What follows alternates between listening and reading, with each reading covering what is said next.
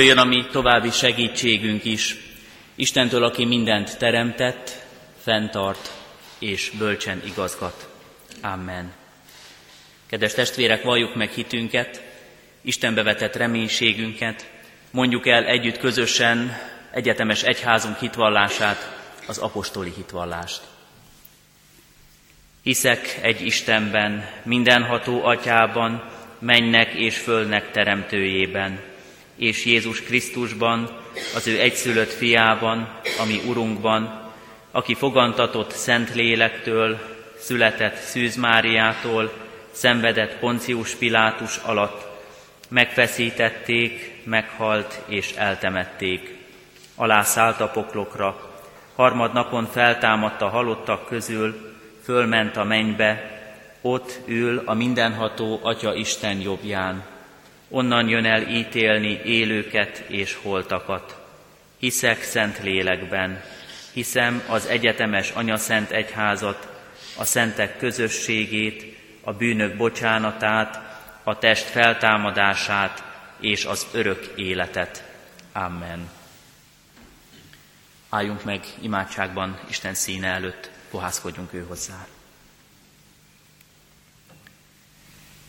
Kegyelmes Istenünk, Ének szóval mondott imánkat ismét megerősítjük, és úgy szólítunk meg téged, mint segítő, mint megszentelő, mint megtartó urat. Látod és tudod, milyen nagy szükségünk van a te erődre, mennyei bölcsességedre, a vigaszra, az áldásra a mi életünkben. Eljöttünk most, Urunk, ebbe a hajlékba, hogy mint ahogy a szomjazó szarvas a hűs forrásban enyhíti szomját, mi is úgy merítsünk a Te ígédből lelki vizet, az örök élet italát. Eljöttünk, Urunk, mert számtalan módon nyomnak minket terheink, aggasztanak gondjaink, szívünk fájdalmára csak tőled kaphatunk gyógyírt. Jöttünk, hogy kérdezzünk, mert sokszor oly nehéz a kérdésekkel együtt járni, a megválaszolatlan, felelet nélkül maradt kérdéseket elhordozni. Urunk, így kérünk, hogy lelked által légy jelen közöttünk. Különösképpen imádkozunk most a gyászban járókért, akik az elmúlt időszakban veszítették el szerettüket, vagy évforduló kapcsán jöttek most megemlékezni. Urunk, nálad van az az erő, amit a gyász terhét hordozók, amit az ő életüket megerősítheti. Urunk, köszönjük, hogy most különösképpen is kérhetünk azokért a gyászolókért, akik édesanyát, nagymamát veszítettek el. Így az anyák napján hadd emlékezzünk most szeretteinkre, és hadd kapjunk tőled erőt elhordozni az ő hiányukat. Köszönjük, hogy kérhetünk, légy jelen, áld meg Isten tiszteletünket. Jézus Krisztus, ami Urunk által. Amen.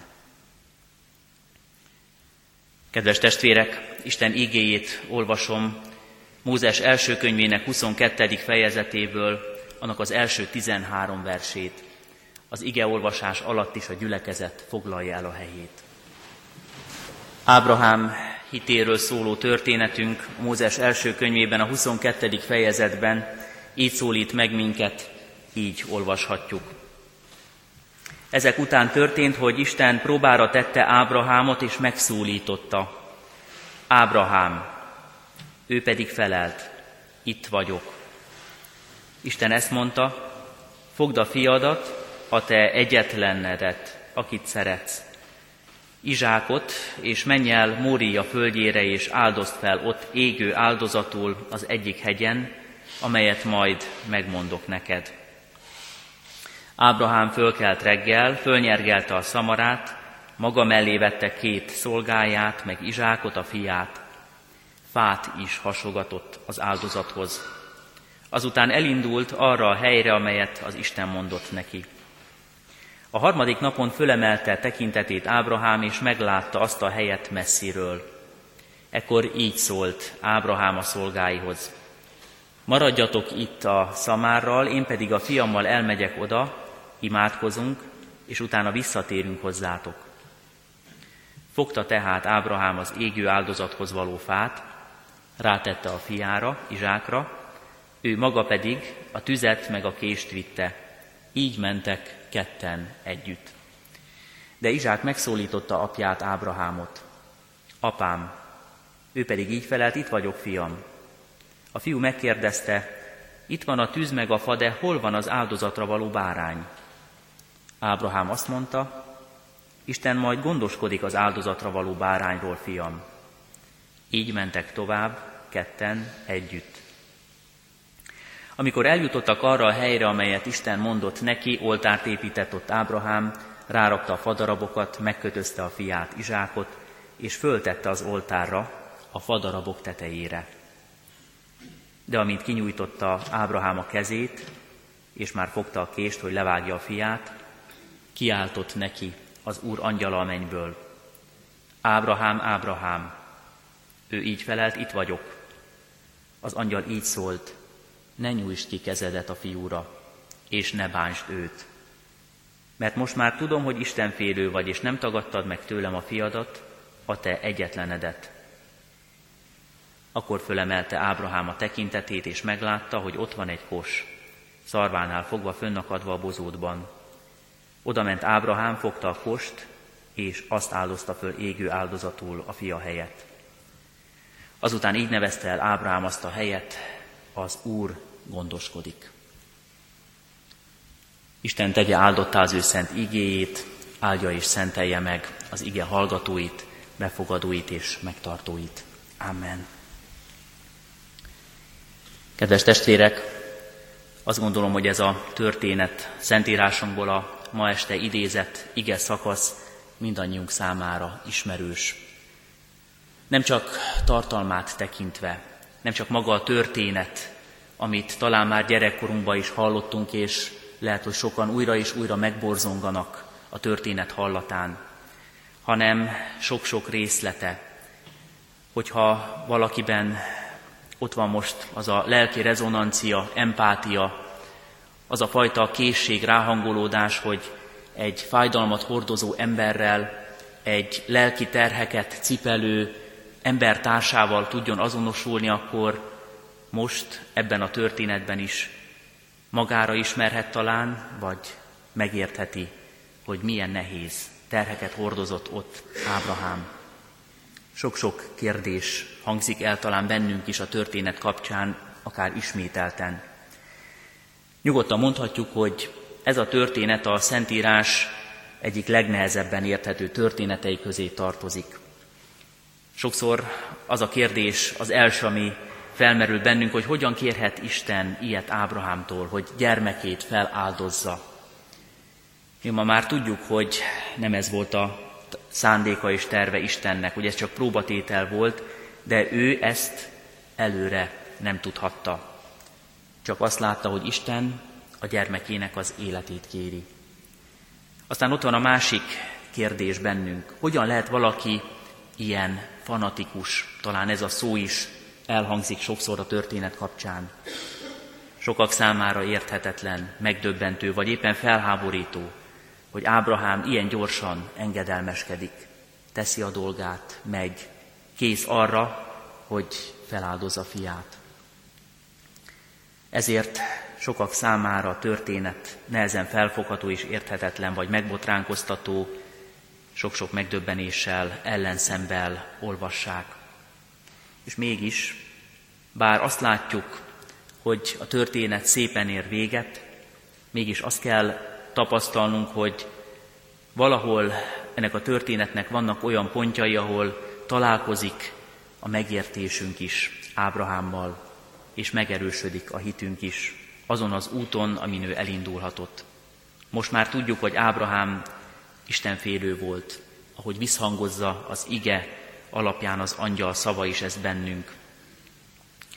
Mert Ábrahámnak talán kétségei is voltak, talán megrendült, talán benne is ott voltak a félelmek, ott volt talán a lázadás is, mégis valami más lett urá benne és rajta, győzedelmeskedett benne a hit.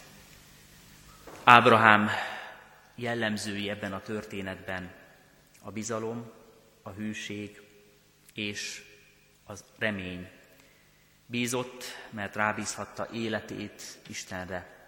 Hűséges volt, mert mellette, Isten mellett tartott ki, és ebből táplálkozhatott a reménye is. És így lehetett engedelmes. Nézzük meg tehát, hogy mit is jelent az a hit, amiről itt olvasunk, ami egészen más, mint ahogy itt a kérdésekből előjött talán a fanatikus vagy vakbuzgó hit.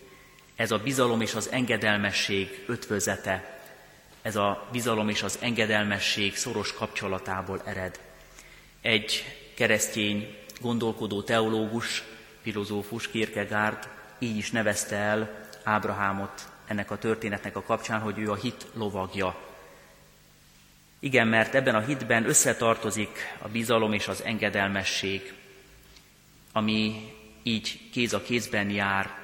A bizalom esetében természetes az engedelmesség, mert tudom, hogy akiben bízom, annak szavát komolyan veszem, ígéreteire építek, akaratának minden erőmmel igyekszem eleget tenni. Ha csupán csak engedelmesség lenne ez bizalom nélkül, akkor nem mondhatnánk, hogy teljes ez a fajta engedelmesség. Mert egy puszta engedelmességhez nem szükséges maga a bizalom. Ott elég akár a félelem is, vagy gyakorta a számítás, hiszen van okunk talán néha félni, és ezért engedelmeskedni, vagy van okunk számító módon engedelmeskedni. A bizalom nélküli engedelmesség a vakhit, a fanatizmus forrása, de itt másról van szó. Ő Istenben bízott, akit ismert, akit annyiszor megtapasztalt élete eseményeiben, aki sokszor beszélt vele, és amit ígért, mindig megtartotta, aki jelen volt folyamatosan az életében. Ezért azt mondjuk, hogy a legnagyobb krízisben is, bár talán emberileg mondva irracionális volt mindaz, ami történt vele és körülötte, megnyilvánult a hite a cselekedetekben. És ez volt a hűség egyik forrása.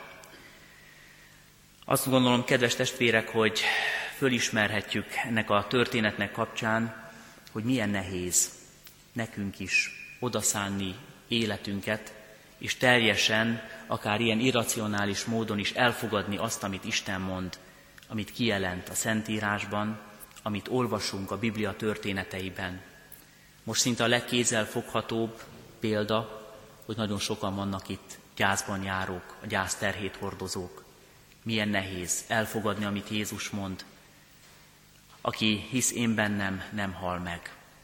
Hiszen most pillanatnyilag nagyon sokan vannak itt olyanok, vagyunk itt olyanok, akiknek szeretteink eltávoztak, elhunytak, akiket el kellett temetnünk. Hogy mondhatjuk, hogy hihetjük, csak úgy, pusztán kimondva, hogy ők élnek, ha nem látjuk. Csak is úgy, ahogy most is itt látjuk, ha hitben fogadjuk el, hogy Isten, amit mond, az igaz is a mi számunkra.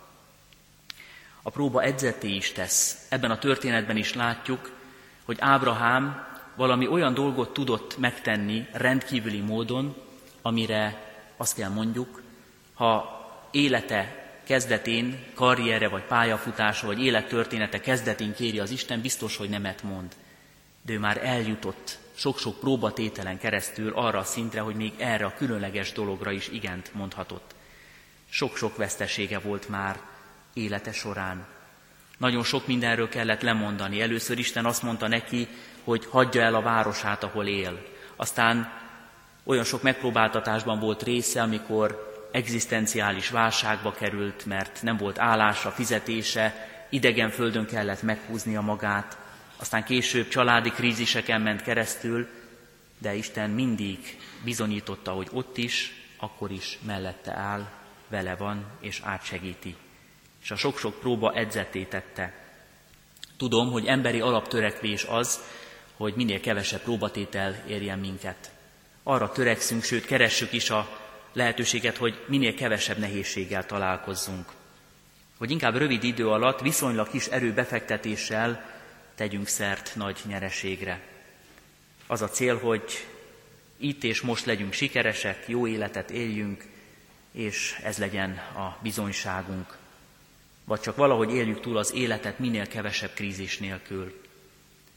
Csak hogy a keresztény élet néha inkább hasonlít egy mindent vagy semmit játékhoz, abban az értelemben, hogy nagy a kockázata, ha nem engedelmeskedünk legalábbis, viszont valóban így van, hogy mindent elnyerünk az engedelmesség a hit által.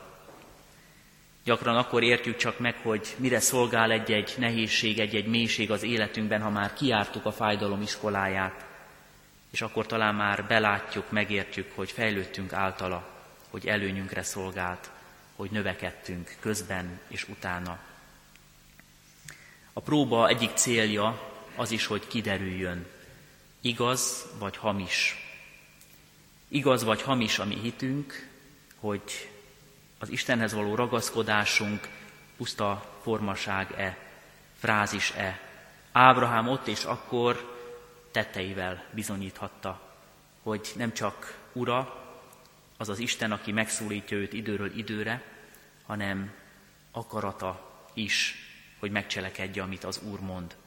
Megpróbált hitének értékesebb, és megpróbált hitünknek értékesebb a volta, ha a tűzben próbálja ki, ahogy az aranynál is.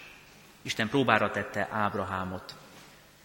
Ez a Héber eredetiben, ez a próbatétel, a nisszá gyökből ered, egy kicsit azt is jelenti, hogy megmérni valamit, megmérni valakit.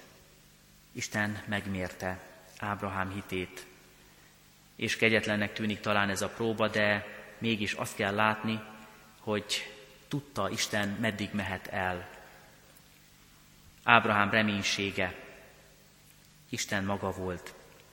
Azt olvassuk később, és már könnyű így nekünk utólag analizálni és utólag fölismerni a nagy igazságokat, de így olvassuk már az Új Szövetségben sok ezer évvel később, hogy Ábrahám azt tartotta, hogy a halottak közül is fel tudja támasztani a fiát. Ezért vissza is kapta őt, a zsidókhoz levél 11. fejezetének 19. verse. Ezért vissza is kapta őt, aki a feltámadás példájává lett. Olyan sok szép szimbólum van ebben a történetben, amely ott több ezer évvel korábban már Jézus Krisztusra mutat. Gondoljuk csak át, ahogy hallottuk, három napig zarándokolnak. Ábrahám, a fia és a szolgák. Mi történhet három napon keresztül egy ember lelkében, szívében, gondolataiban? Visszaemlékszem, amikor vallástanárként egy gimnáziumban tanítottam bibliaismeretet és egyháztörténetet. Az volt az egyik feladat, házi feladat az osztálynak, amikor ezt a történetet vettük, hogy gondolják át, és próbálják átérezni ennek a történetnek részleteit, és fogalmazzák meg, egy kicsit elengedve a fantáziájukat, mire gondolhatott Ábrahám, mint édes apa. Az egyik nagyon okos diákom nem hosszú dolgozatot írt erről, nem sorolta kérdéseket, ő nagyon egyszerűen és röviden háromszor leírta azt a kérdést, hogy miért. Lehet, hogy csupán egy ilyen fájdalmas kérdés csenget, zenget ott Ábrahám szívében, gondolataiban. Talán lehet, hogy sokféle más egyéb gondolat is, de az biztos, hogy minden félelme, aggája, minden lelki traumája ellenére elindult, mert Istenben jobban bízott, mint önmagában. Mert minden fájdalma, minden aggodalma, minden retegése fölött is nagyobb volt Isten ígérete, Istenbe vetett bizalma. Három napig mennek, mint ahogy Jézus is három napig volt a sírban, a tanítványok és a világ számára halottnak tűnt. Ábrahám három napon keresztül gondolhatta azt, hogy itt a vég, vagy talán reménykedett abban, hogy valóban ez nem a vég, mert Isten tudja, mit akar, mit miért tesz. Kedves testvérek, a reménység nagyon közel van az elengedéshez. Elengedés, ami itt most sok-sok gyászoló család számára fontos fogalom. Ábrahám életében is el kellett engedni dolgokat. Ahogy mondtam, valamikor ifjúsága idején egy kőfallal körülvett biztonságos városban szólította őt meg először Isten, és azt mondta, eredj el, indulj innen egy bizonytalan út felé, de én majd mondom merre. És a biztosat ott hagyta a bizonytalanért. Aztán el kellett engednie álmait. Nagyon sok félelem lett urá rajta, nagyon sok dologban, amiről azt hihette, vagy remélhette, vagy amiről azt álmodta, hogy rendeződni fog, le kellett mondania. Egzisztenciális téren is bizonytalanságban élt. És nem csak a léte, az élete forgott sokszor veszélyben, hanem a reménység a jövőt illetően, mert nem született gyermeke.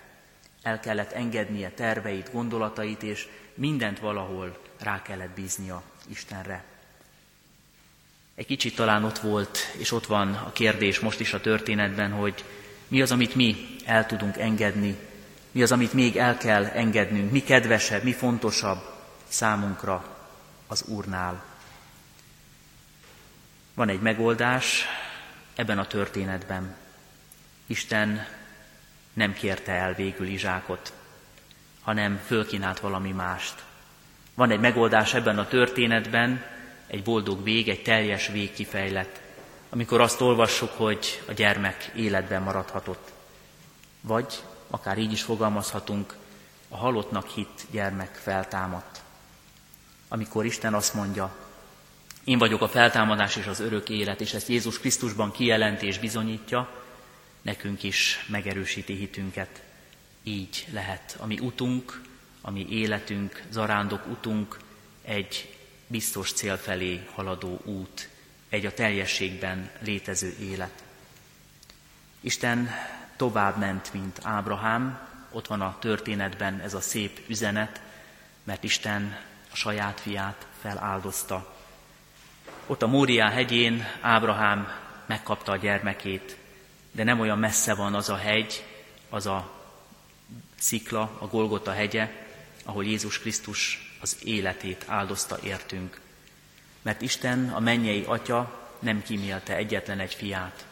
Azért, hogy az ő halála árán és majd a feltámadásában nekünk is örök életünk lehessen.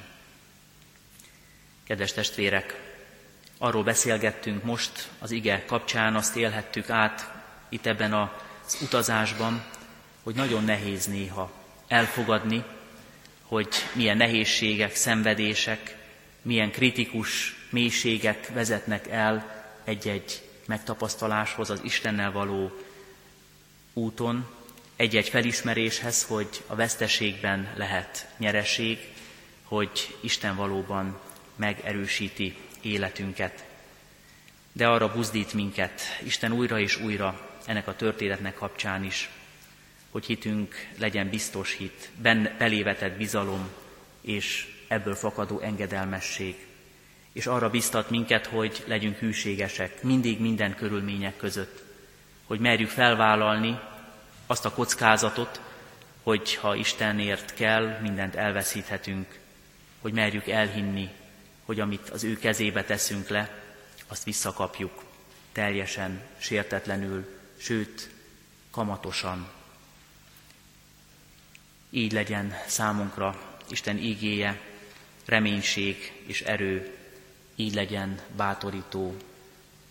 Szentelje meg a mi Urunk, a mi szívünket, és vigasztaljon minket gyászunkban, fájdalmunkban, hordozza, segíts elhordozni minden terhünket.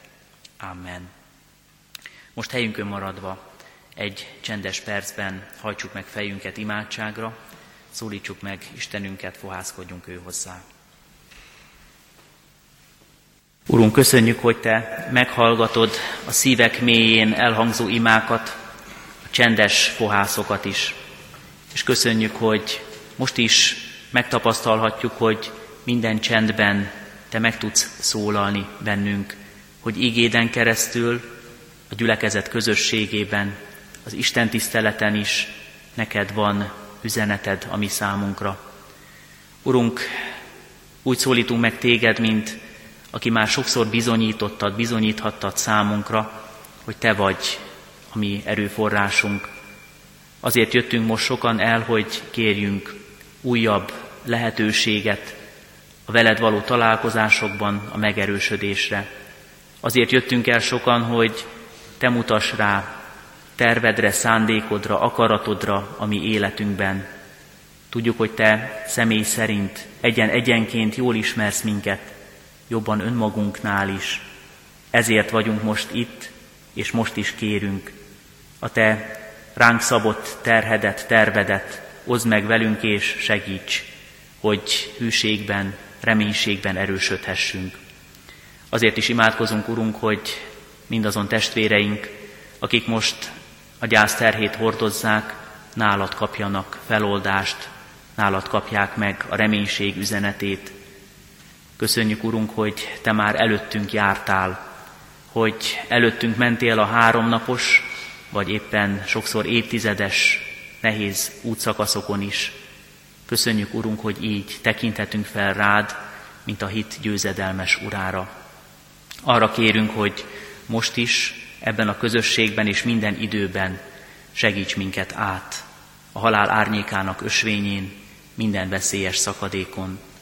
És hadd köszönjük meg mindazt a jót, amit tőled kaptunk, a te áldásaidat, felismert, felismerhető szeretetedet, a te áldásodnak minden bizonyítékát életünkben.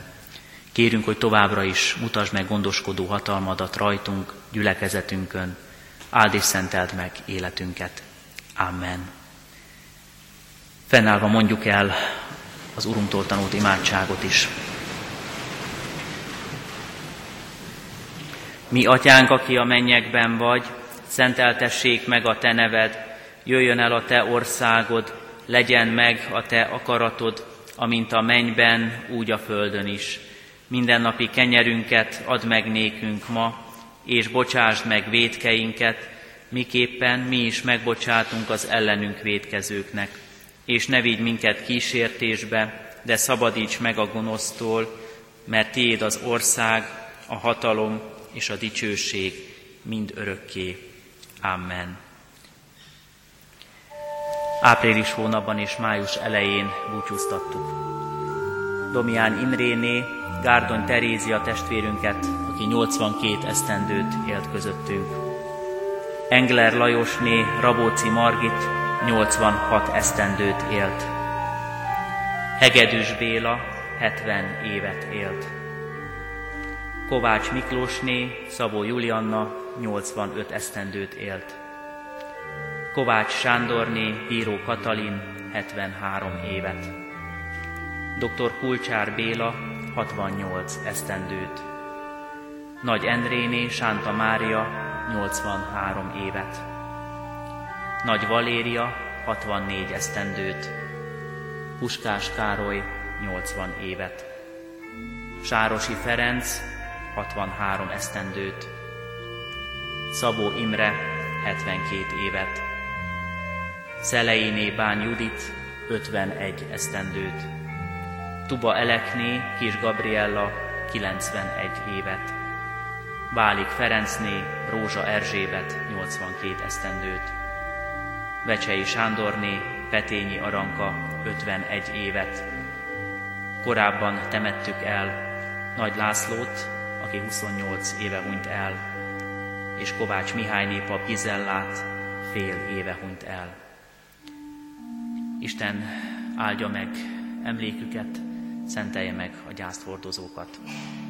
Jézus Krisztus mondja, én vagyok a feltámadás és az élet. Amen. Helyünkön maradva énekeljük a 42. Zsoltárt, a 42. Zsoltárunk első és hetedik versét.